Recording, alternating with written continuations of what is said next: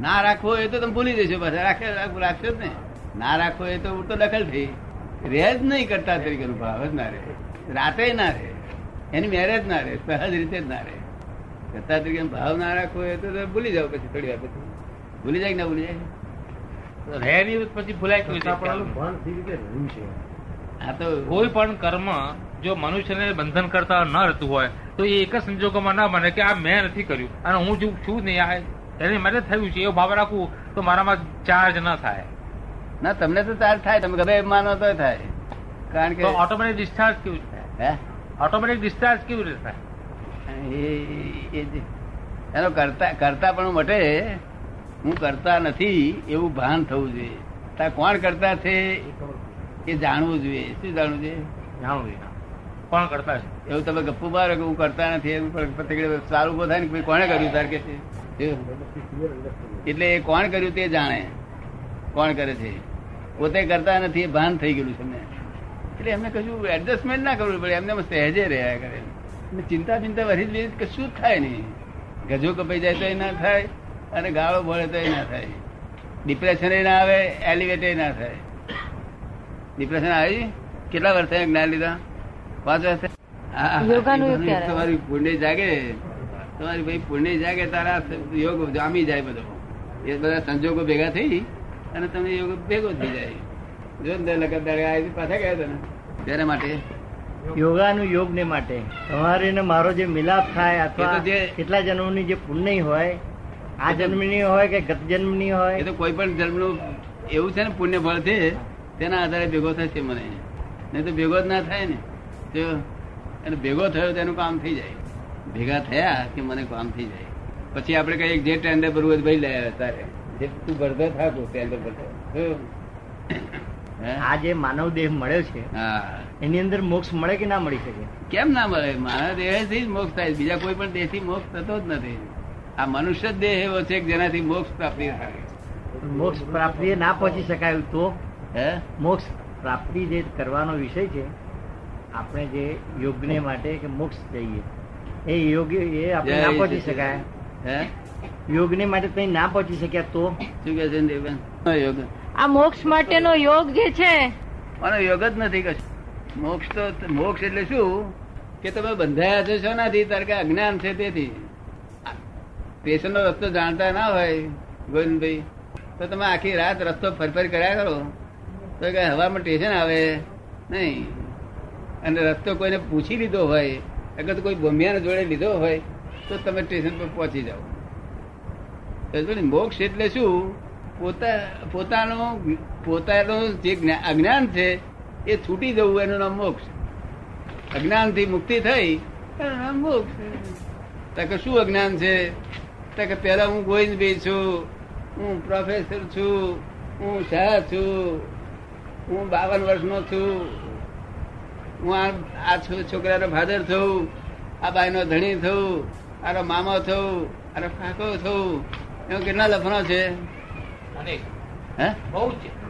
ગુરુ ગમ્ય તો જોઈએ ને. ગુરુ વગર ગુરુ ગુરુ જ્ઞાન ત્યાં સુધી ગુરુ પદ ના મળે. તમારા જેવા યોગ્ય ગુરુ ના મળે. ત્યાં સુધી એ કોટીએ જઈ શકાય નહીં. હમ? તમારા જેવા પણ ગુરુ આ કળિયુગમાં ફરવાના જ ના હોય ગુરુ એટલે કળિયુગના ગુરુ એટલે ભારે કહેવાય ભારે. ગુરુનો અર્થ શું થાય ભારે થાય. પ્રોફેસર પૂછ્યું ગુરુનો અર્થ ભારે અને ભારે એટલે એની ઉપર જે બેઠા તે ભારે એટલે અવશ્ય ડૂબે. તો કારણ કે પહેલાના ગુરુ પહેલાના ગુરુ હતા ને તે ગુરુ ગુરુ કિલ્લી રાખતા હતા જોડે. ચાવી. શું રાખતા હતા? કિલ્લી. ગુરુ કિલ્લી. એટલે પોતા ભારે છતાં ડૂબે નહીં અને બીજા લોકોને તારે. અત્યારે કિલ્લીઓ કોઈ પાસે છે નહીં.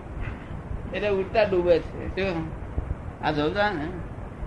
અને અત્યારે તો ભાઈ ધર્મ ધર્મ માણસ રસ્તે જાય છે ધર્મ રસ્તે જડતો જ નથી ને. ત્યારે કોઈ ફેર આવું જ્ઞાની પુરુષ પાકે.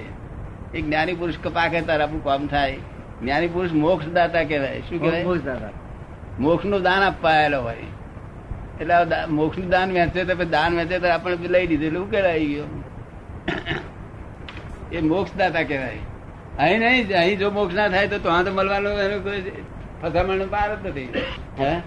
ગુરુ ને જ્ઞાની માં ફેર તો ગુરુ ગુરુ તો ઠેઠથી સ્કૂલમાં જઈએ તો એ ગુરુ કહેવાય. શું કહેવાય? સ્કૂલમાં ગુરુ ના કહેવાય? સ્કૂલના માસ્ટર ને ગુરુ કહેવાય બધે ગુરુ કહેવાય ને. ગુરુ તો કહેવાય પણ જેને ગુરુ કર્યા હોય એની બધી સરસ જવાબદારી એને શી હોય છે? એવા ગુરુ મળે ને. કેમ ના મળે? અત્યારે કાળ વિચિત્ર છે. અત્યારે છે તે ગુરુ નો હાપે તો એક એક અવતાર એનો કીધો જાય એને. કારણ ગુરુ એવી વસ્તુ ગુરુ ગમે ત્યાં ગોડા હોય, પણ જો પોતાનામાં જરા એના ઉપર અભાવ ના થાય, તો એનું બગડે નહીં. તમે ખબર નહીં? કારણ કે ગુરુનો હાંપ્યું એટલે ગુરુને આજ્ઞા પ્રમાણે ચાલ્યો, તો પોતાને દુઃખ આવે નહીં. પણ તે પેલા એવા ગુરુ પોતાને આ તો કોણ દાડામાં જ છે ભૂલ કાઢે. મારે તમે આવું કેમ કરો છો? એમ મહારાજની ભૂલ કરું છું ગુરુની ભૂલ કાઢે આ લોકો. ને એ ગુરુ ગુરુ ની કોઈ દિવસ ભૂલ ના કરવી જોઈએ. હા પણ તે કાઢ્યા કર્યા ને કળિયુગ ના લોકો. એ તો કાઢે જ કળિયુગ ના કાઢે હોય. કાઢે રહેતો ગતિ જાય. અત્યારે ગુરુ પરફેક્ટ હોય નહીં અત્યારે ગુરુ ક્યાંથી લાવે? અત્યારે પરફેક્ટ આ ગુરુ તો કળિયુગ ના ગુરુ કેવા? કળિયુગ ના ગુરુ કેવા? કળિયુગ ના ગુરુ. ગુરુને શું થાય દાદા? ભૂલ કાઢીએ તારે હે? ગુરુની ભૂલ કાઢી ત્યારે કળિયુગના ગુરુને શું થાય? પેલા તો ભૂલ કાઢે. પણ કળિયુગના ગુરુની ભૂલ કાઢી તો કળિયુગના ગુરુને શું થાય? એમને તો થયું, શું જવાનું હતું? એમને થવાનું શું હતું? પેલા પેલો એક વહુ જાત એમને શાંતિ શું? એટલે એટલે જ ગુરુ નહીં કરતા ને. તેથી લોકો ગુરુ બુદ્ધિ વાળા ગુરુ કરે ને, ઓછી બુદ્ધિ વાળા ગુરુ કરવા બેસી જાય. સમજે ને? કરે. બુદ્ધિ વાળા તો પેલો ભીમે કર્યું એવું કરે, એક મોટલું લાવે અને મોટલા પર રંગ કરી અને ઉપર લખે કે જય નેમી ના થાય. શું કહ્યું? નમો નેમિનાથ થાય નેમિનાથ ભગવાન નમસ્કાર કરું છે પર લખે કારણ કે ગુરુ કરે નહીં આમ સીધી એને પોહાય નહીં બધી વાત કારણ ગુરુ કોક દાડો પાછા ગુરુ ગુરુની ભૂલો દેખાયા કરે એટલે આપણે પોતા કંટાળો આવે અને જ્ઞાની પુરુષ હોય તો મોક્ષ રોકડો મળે this is the cash bank of divine solution શું છે કેશ બેંક દાડો નીકળી નથી પેલી ચોપડી કે આગળ દાદા ભગવાન બધું એક જ છે પણ તમારા ભગવાન પ્રગટ નથી થયેલા અને આ પ્રગટ થયેલું છે એટલું જ છે તે. ને? તમારા પ્રગટ નહીં થયેલા. બાકી ભગવાનમાં કોઈ ફેર નથી. અને એવું નથી કે આ અંશ ભગવાન છે. સર્વાંશ ભગવાન. બધું થઈ શકે એમ છે. બધું ચિંતન એમ થઈ શકે એમ છે. એ- એ આ દ્રષ્ટિથી ગમ્યા નથી પણ બીજી દ્રષ્ટિથી ગમ્યા છે. શું છે? દિવ્ય ચક્ષુથી? આ દ્રષ્ટિ ગમ્ય નથી. ભગવાન અને એટલે ભગવાન જ છે. પોતાના ગુણધામ સાથે છે. અને ભાઈ આ- આ લોકો તો શું કે છે ભાઈ મારામાં તો અંશ ભગવાન છે એટલે અંશ સર્વાંશ ના થાય કોઈ દાડો. એનું સ્વરૂપ જ છે આખું. સર્વાંશ સ્વરૂપ જ છે ભગવાનનું. એના ટુકડા થતા નથી. પણ અંશ ભગવાન કહે છે ને તે લોકો સમજણ નહીં. એમને અંશ અંશ પ્રકાશ મળે છે. શું મળે છે?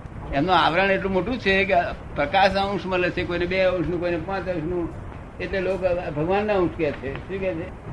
આપ સમજમાં આવે છે? એટલે પ્રકાશ અમે તોડી નાખીએ આવરણ બધું તોડી નાખીએ. અમારો એક એક શબ્દ આવરણ ભેદી હોય. કેવો હોય?